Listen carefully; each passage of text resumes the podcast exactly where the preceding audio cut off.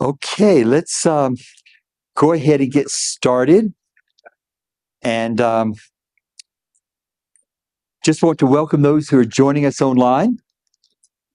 Last week, we started a new series on the book of Romans. And um, and as I said last week, it may be that we take two or three weeks off to do so, talk about something else, but um, because Romans is a very rich, rich book for us. It has so much spiritual truth in it. Truth that sadly many Christians fail to understand or at least fail to embrace. Our focus is going to be chapters three through eight, but we're going to cover the entire book. It's just that the other parts we go by a little bit faster. Okay. Because I think we really need to see the book as a whole for us to really be able to grasp what God wants to speak to us. So, my encouragement to you, my strong encouragement to everybody is to be reading through the sections of Romans that we're going to be uh, talking about the next week and uh, that we'll be studying. I encourage you to take notes. If you need to, listen to the message again. Your life, your spiritual life can be changed drastically over the next several months if you embrace the truths that we have here. So today we're taking a pretty big section, uh, Romans 1, verses 1 through 17. And this is Paul's introduction. Last week I gave an introduction to the book of Romans. This is Paul's introduction. And we're going to go through it fairly quickly because we want to get to the parts of chapter 3 through uh, 8. So let's let's look at Romans 1 verse 1. Paul, a bondservant of Christ Jesus, called as an apostle, set apart for the gospel of God. Let's just kind of hold it there for a minute. Now, remember, we said last week that Paul had never been to Rome, at least at this point. He probably, in fact, we know he met, he knew some of the people who had settled there at the Church of Rome. Most of the people he didn't.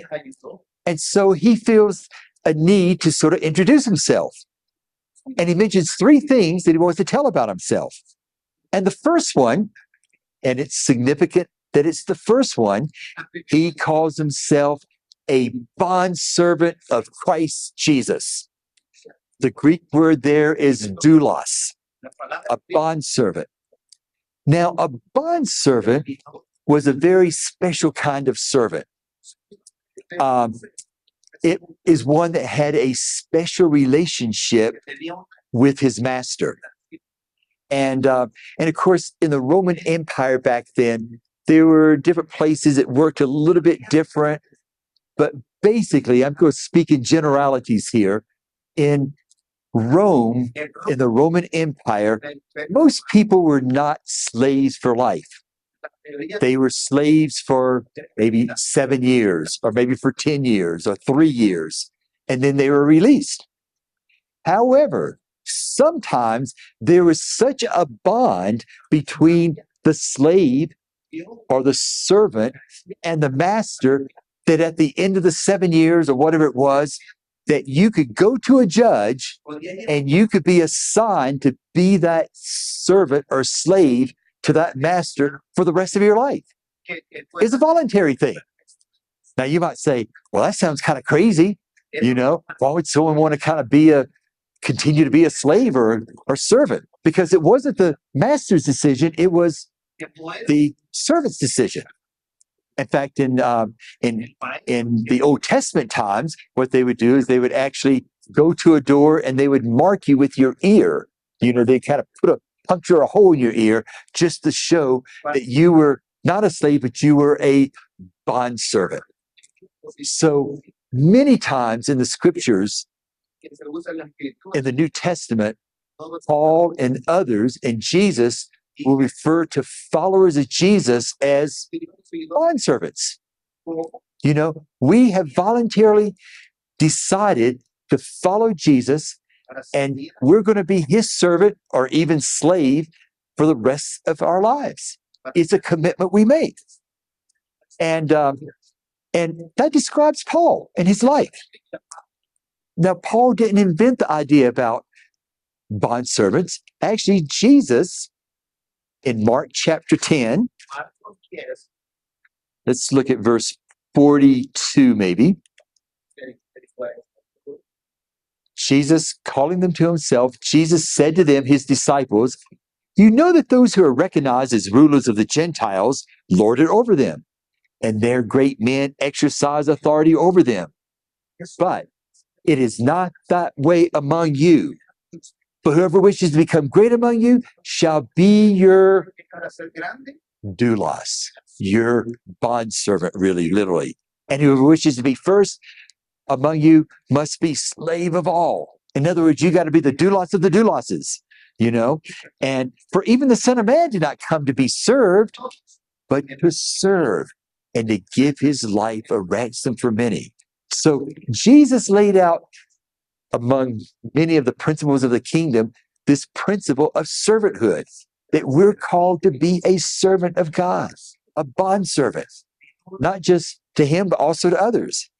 And so, Paul is interesting that the very first thing that he describes himself as is a bond servant, not as an apostle, not as being set apart from the gospel. That comes number two and three, but he's first a bond servant. So many in the body of Christ have missed this, you know. And uh, I want to ask us a question Do we see ourselves as bond servants of God? That means we see it before everything else in our life, before our ministry. Do I see myself myself as a bond servant before I identify as a pastor? Or maybe it might be your profession, or your or maybe you might see yourself first as a businessman, or maybe first as a dad, or first as a husband or a mom. Now those are all good things, but primarily, what is our identity? You know, if someone comes up to you that doesn't know you and they say, Who are you? conoce, y- y What are you going to say? Well, I like to think of myself as a mom, yo me veo or I'm I'm an American, or I'm from Nicaragua. Well, you know, it's it's good that you feel kinship to these things of being a mom and from Nicaragua or, or US or wherever, or a businessman. But our identity, who we really are, Quienes somos en verdad, must be a bondservant of God, of Jesus Christ. Does that make sense?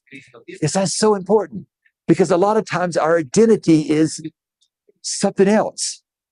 And the problem with our identity, if we do it besides something in Christ Jesus, eventually it's going to erode. If you're a mom, your kids are going to grow up. You know, if you're a basketball player, eventually going to get too old to be the, that star basketball player. Or if you're, you, you know, there's a lot of things. You know, our identity must be I'm a bond servant. Now, of course, if someone that you've never met comes up and says, Who are you? You're not going to probably say, I'm a bond servant of Christ Jesus. Or they might say, Okay, nice to meet you. I'll see you later, you know. But the, our attitude and what we what we present to people that needs to come across. And to fellow believers, yes, I'm a bond servant. Okay. So um see this is the problem with going through Romans. It's kind of hard to go through it quickly, is it? Okay, okay. But he second thing he says, I'm called as an apostle. And um what's an apostle? Literally, that word means to be sent out. And a very simplified version of an apostle would be two things we see in the New Testament someone who is sent out to plant or start churches, like Paul was, or it's also used, maybe even more, someone to establish foundations in a church, especially new churches. And again, Paul modeled that for us.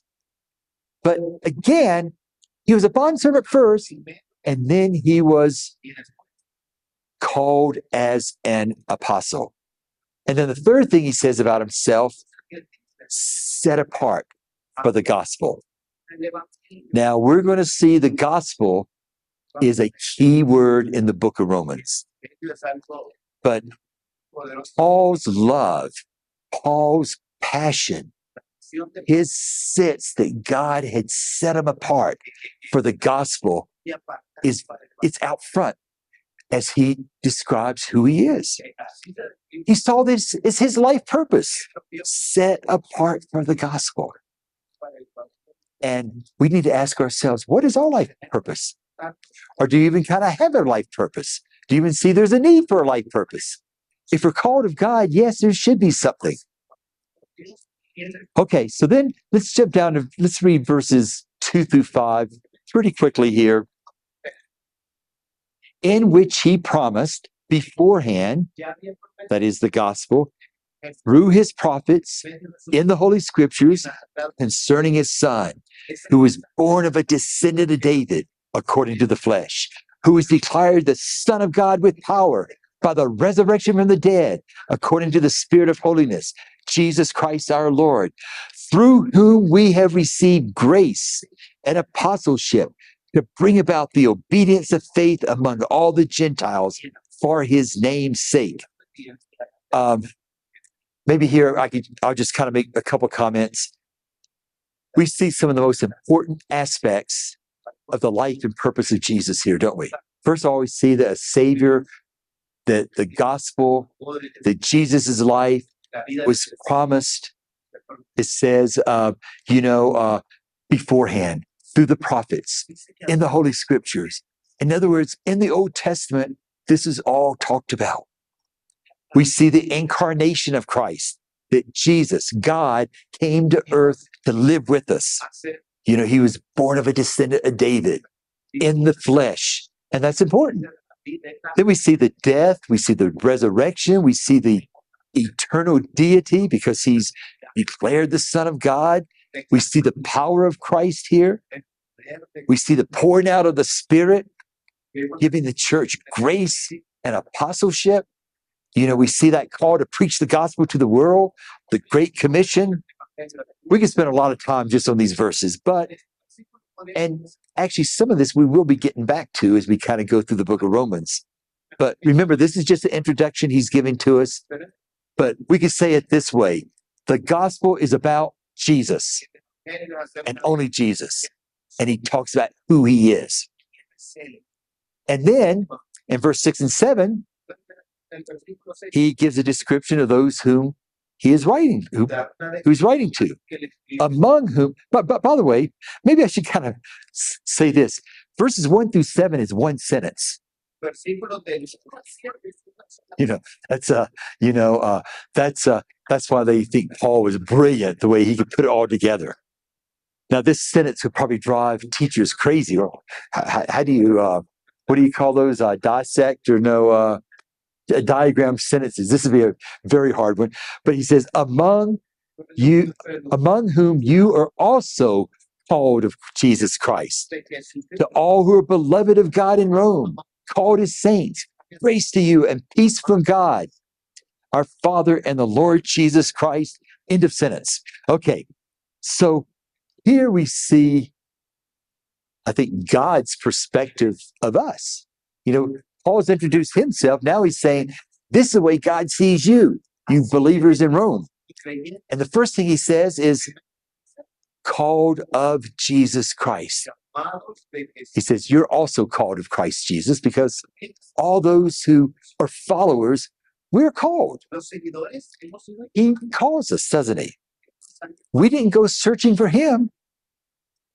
And uh, and it's a call by Jesus, by God, to something big.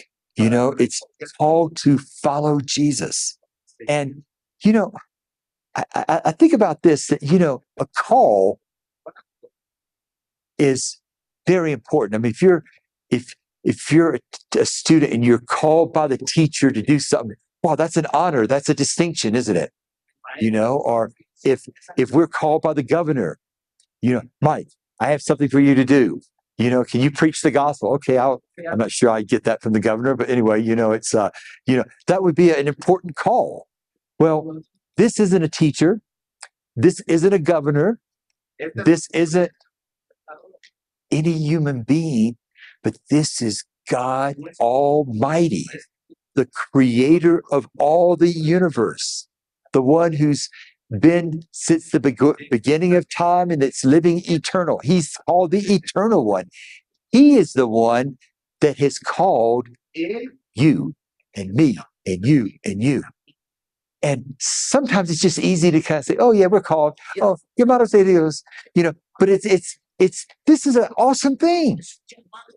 We're called to follow Jesus and to follow in this life that He's given us, this new life He's given us. And if we have a sense of that calling, it really does affect how we walk through this earth. And then he says, not only are you called, but you are beloved of God.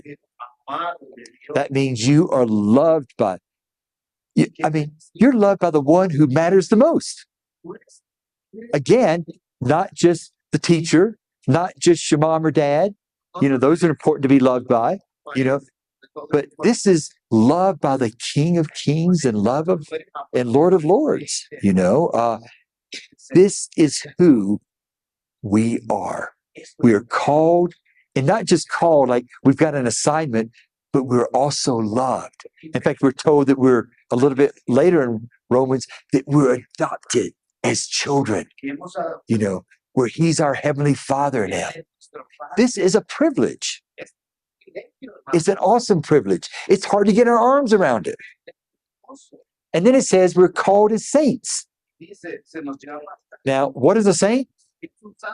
You know, sometimes if we've kind of grown up in certain religious backgrounds, oh, there's Saint Anne and there's, you know, uh, you know, Saint James and or Saint Santiago, but but literally it means one who's called by God to be holy. And that includes every one of us who've been called of Jesus Christ. We've also been called as a saint to be holy. Every one of us is born again. In Christ, we have a destiny that we're going to get to. You know, in Romans 8, it says, He's called us to be conformed to His image, the image of His Son, Jesus. And so our destiny is to be like Christ in our actions, in our words, our attitudes, our lifestyle, because we're called as saints. Now, yes, that's a process, one that the book of Romans is going to tell us more about. But let's ask ourselves do we see ourselves as called of Jesus Christ, beloved of God, called as saints? Because if we see ourselves that way, we're going to be able to get the most out of this book as we study it. That God loves us so much, He has a message for us. It's called the gospel message. It's called the message of good news. It's called the, the gift of righteousness. It's called, well, we're going to talk about a lot of things here. Okay. One other part of the introduction, 8 through 15. Let me just read it. And as we do, note Paul's heart for the believers in Rome. And, this is amazing because most of these people he'd never even met, but God had put this heart on him for these for the believers in Rome. And to me, it shows that God can put on our heart the believers in Syria, or the believers in the Ukraine, or the believers in Japan, or wherever. He puts things on our hearts sometimes for us to pray and care for, and to well, let's just kind of read how he responds. First, I thank my God through Jesus Christ for you all, because your faith is being proclaimed throughout the whole world. For God, whom I serve in my spirit in the preaching of the gospel of his Son, is my witness as to how unceasingly I make mention of you. Also in my prayers, making requests, if perhaps now at last, by the will of God, I may succeed in coming to you. For I long to see you, so that I may impart some spiritual gift to you, that you may be established. That is, that I may be encouraged together with you while among you, each of us by the other's faith, both yours and mine. I do not want you to be unaware, brethren, that often I have planned to come to you and have been prevented so far, so that I may obtain some fruit among you also, even as among the rest of the Gentiles. I am under obligation both to Greeks and to barbarians, both to the wise and to the foolish.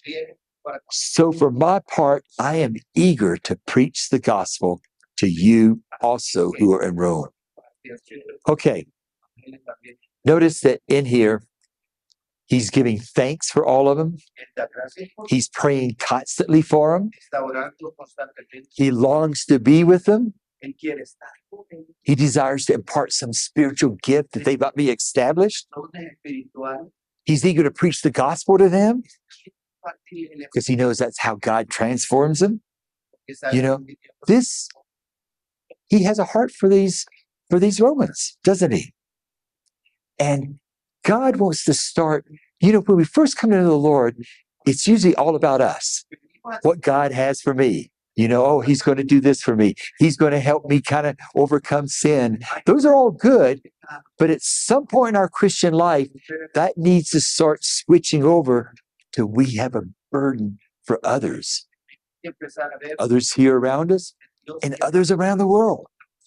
And the mature church that God's coming back for is going to be a church that has a care for one another, even if we haven't seen them. Verse 12, I like it. Let me just make a couple comments. He says, um, that is, that I may be encouraged together with you, while among you, each of us by the other's faith, both yours and mine. What is he saying there? He's saying, when I'm when I'm with there, when when I'm with you, you know what's going to happen? ¿Qué va a I'm going to be encouraged in my faith by you, and you're going to be encouraged by my faith, because that's what happens when we surround ourselves with brothers and sisters. That's?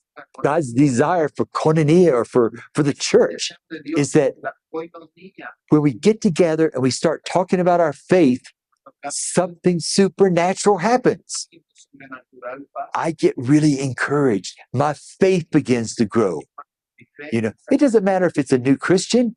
I get encouraged. My faith grows, and as I I'm with new Christians, and they they get they get encouraged when they're around me, and when they're around Tito, and you know, and Angelina, and you know, whoever we happen to be. As we get together and we make Jesus first in our life, something supernatural happens in the body, and I think that's what he's talking about here.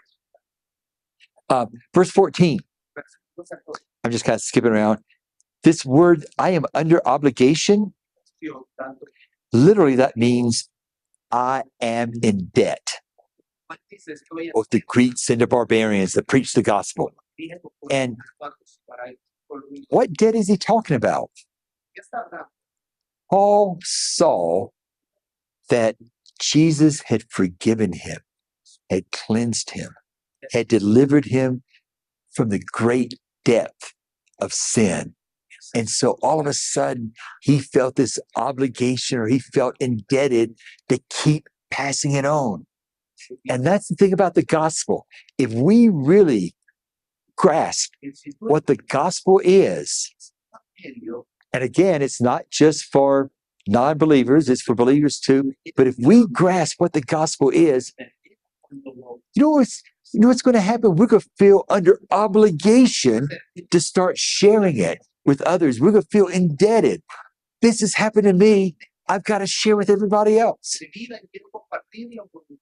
And that's one of the reasons we want to study the book of Romans because it's going to fill us with the desire to just preach the gospel. Lord, give us this type of heart. 15, let me just read it again. So, for my part, I am eager to preach the gospel to you also who are in Rome, who are in Rome. Now, he's talking to Christians here, believers here, because he knows the gospel is not just for non believers.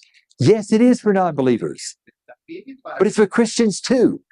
Para los cristiano because the true gospel, que el verdadero evangelio, when truly understood, cuando lo entiende, has the power to change lives. que cambiar vida. In fact, without the gospel, there can be no true transformation.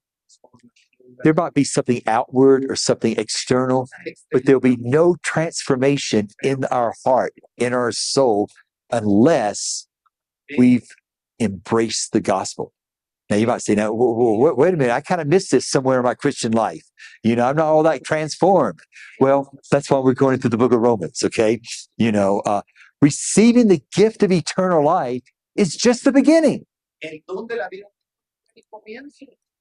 The gospel gives us eternal life, or shows us the path to it, but the gospel also will free us from everything that will keep us from enjoying the abundant life that God's given us.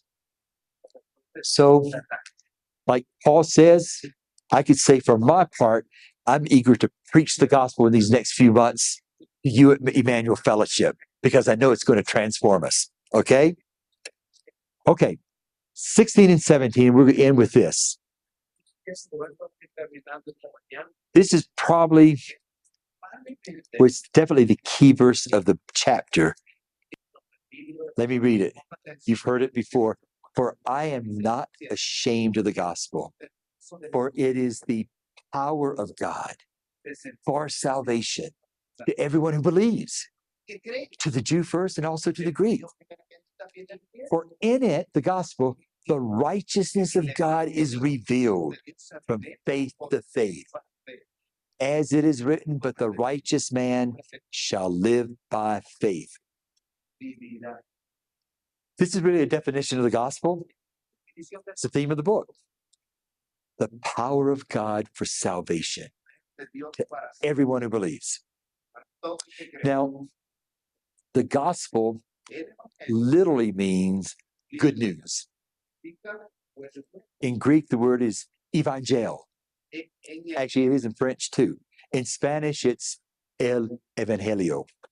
It's closer to the Greek, you know, but it means good news.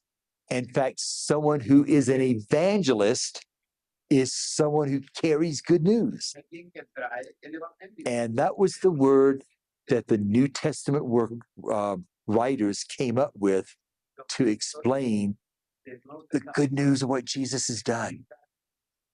And it's a promise of salvation. And this promise of salvation is for everyone who believes. Okay. You have to believe. And we're going to talk about that. You know, it matters not if you're Jew or Gentile. It doesn't matter if you're rich or poor. It doesn't matter what nationality you are. It doesn't matter what religious background you've been. You know, I can remember talking to a Muslim once and they said, Oh, I can't become a Christian. I'm a Muslim. Oh, no, you can't. The invitation is to everybody. You know, in fact, Jesus died for everybody to give this, you know. There doesn't exist a person anywhere living in any age or in any culture that the gospel isn't perfect for them. It's perfect for everybody, you know.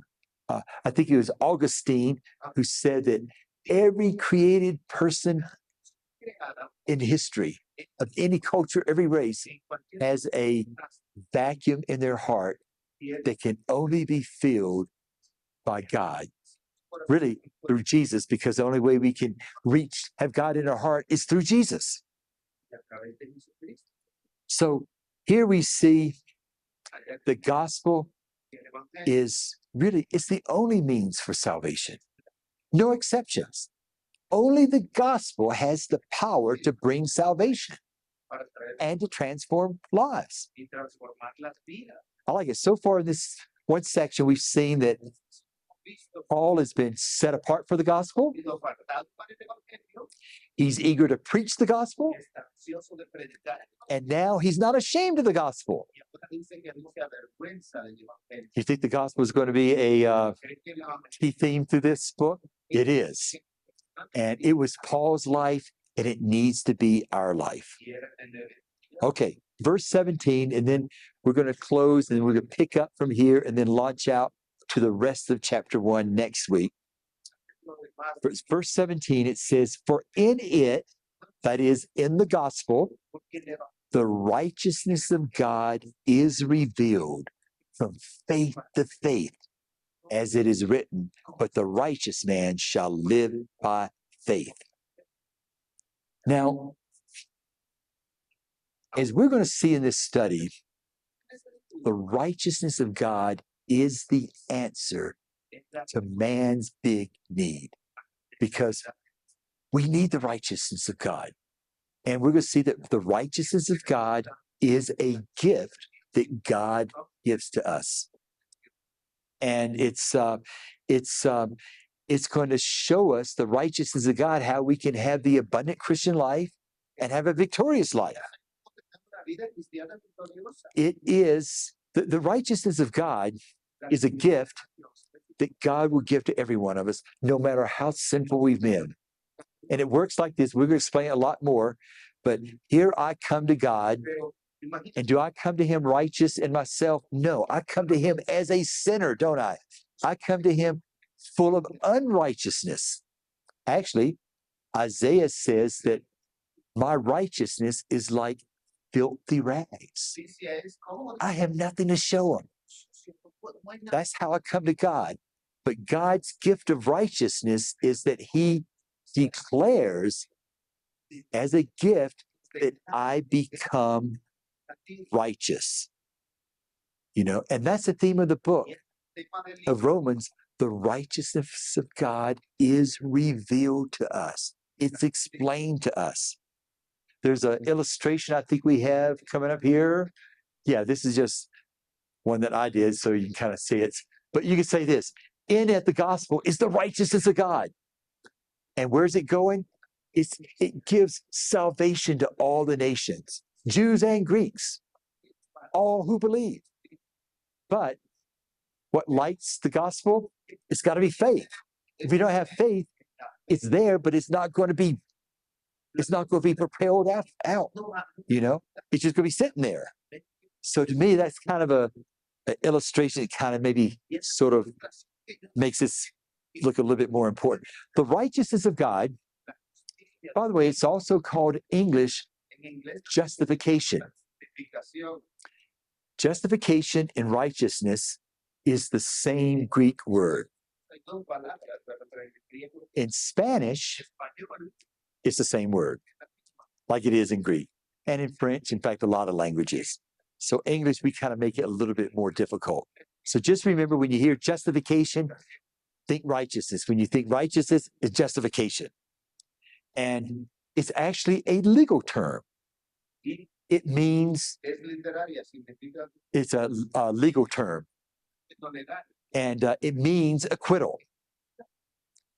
It declares that someone is not guilty. Legally, they're free. So put it this way I go before the judge, I've kind of done something really bad, but if I get an acquittal, it doesn't mean that I didn't do it. It just means that somehow I've been pronounced legally not guilty, maybe because of a technicality, you know, maybe, you know, something didn't happen right, someone didn't do something. And so I'm kind of thinking, I'm not guilty, even though I am guilty. That doesn't make sense, but I take it, you know, that's kind of the way we are.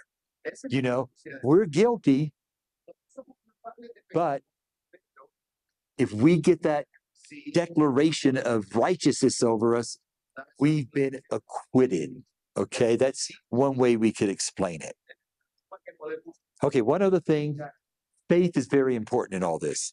In fact, it's essential for the release of the righteousness of God in our life. And that's why it says here, as it is written in the book of Habakkuk, chapter 2, verse 4, it says, uh, I think we have it up here. Habakkuk 2, verse 4, maybe we don't. Uh, but it says, basically, it says, but the righteous shall live by faith. And it's quoted in Galatians it's quoted in Romans here, it's quoted in Hebrews 10. And As we're going to see, faith is necessary for that to be released in our life. Another thing about the righteousness of God, it had been long, it had been long been foretold in the prophets, especially in the book of Isaiah. In fact, just look at, I'm not going to go through all these verses, but you may want to take a screenshot of that. All those verses talk about how there's going to be a day when God is going to bring forth righteousness on the earth. Let, let me just kind of just maybe read one or two of them. Isaiah 45 8. It says, um, it says, drip down, O heavens from above, and let the clouds pour down righteousness. Let the earth open up and salvation bear fruit, and righteousness spring up with it. I, the Lord, have created it. He's talking about the righteousness is going to be coming. Or 56, verse 1. It says, um, Thus says the Lord, preserve justice and do righteousness, for my salvation is about to come and my righteousness to be revealed. And maybe I'll just look at one more. Okay. Uh, let's look at uh, let's look at 61, Isaiah 61, verse 10 and 11. I will rejoice greatly in the Lord. My soul will exalt in my God, for he has clothed me with garments of salvation. He has wrapped me with a robe of righteousness, as the bridegroom decks herself with a garland, and as a bride adorns herself with her jewels. See, the righteousness of God in all the prophets, especially Isaiah, was foretold. And the book of Romans tells us how it's going to be revealed. It explains it. Righteousness is now revealed in Jesus and only in Jesus. And it can be imparted to us. Let's, well, maybe one other thing to say. I know I keep adding things. So far, we've looked at three key words that we can keep going back to the gospel, the righteousness of God, and faith. They're all connected. Okay. So let me, let me just read that Romans 1, 6, and 7 once more. And we can we probably read it. We'll probably start with this again next week. For I am not ashamed of the gospel, for it is the power of God for salvation to everyone, to the Jew first and also to the Greek. For in it, in the gospel, the righteousness of God has been revealed. It's been foretold in the other in the Old Testament. Now it's finally going to be revealed, as it is written. But the righteous man shall live by faith. Father, we thank you for the gospel because in it, in the gospel, is the righteousness of God. Lord, it's the righteousness that you want to impart to us, that you want to, well, as Isaiah says, you want to wrap us like clothing, as a robe with your righteousness, God. And it doesn't matter how righteous or how unrighteous we've been, we need your righteousness.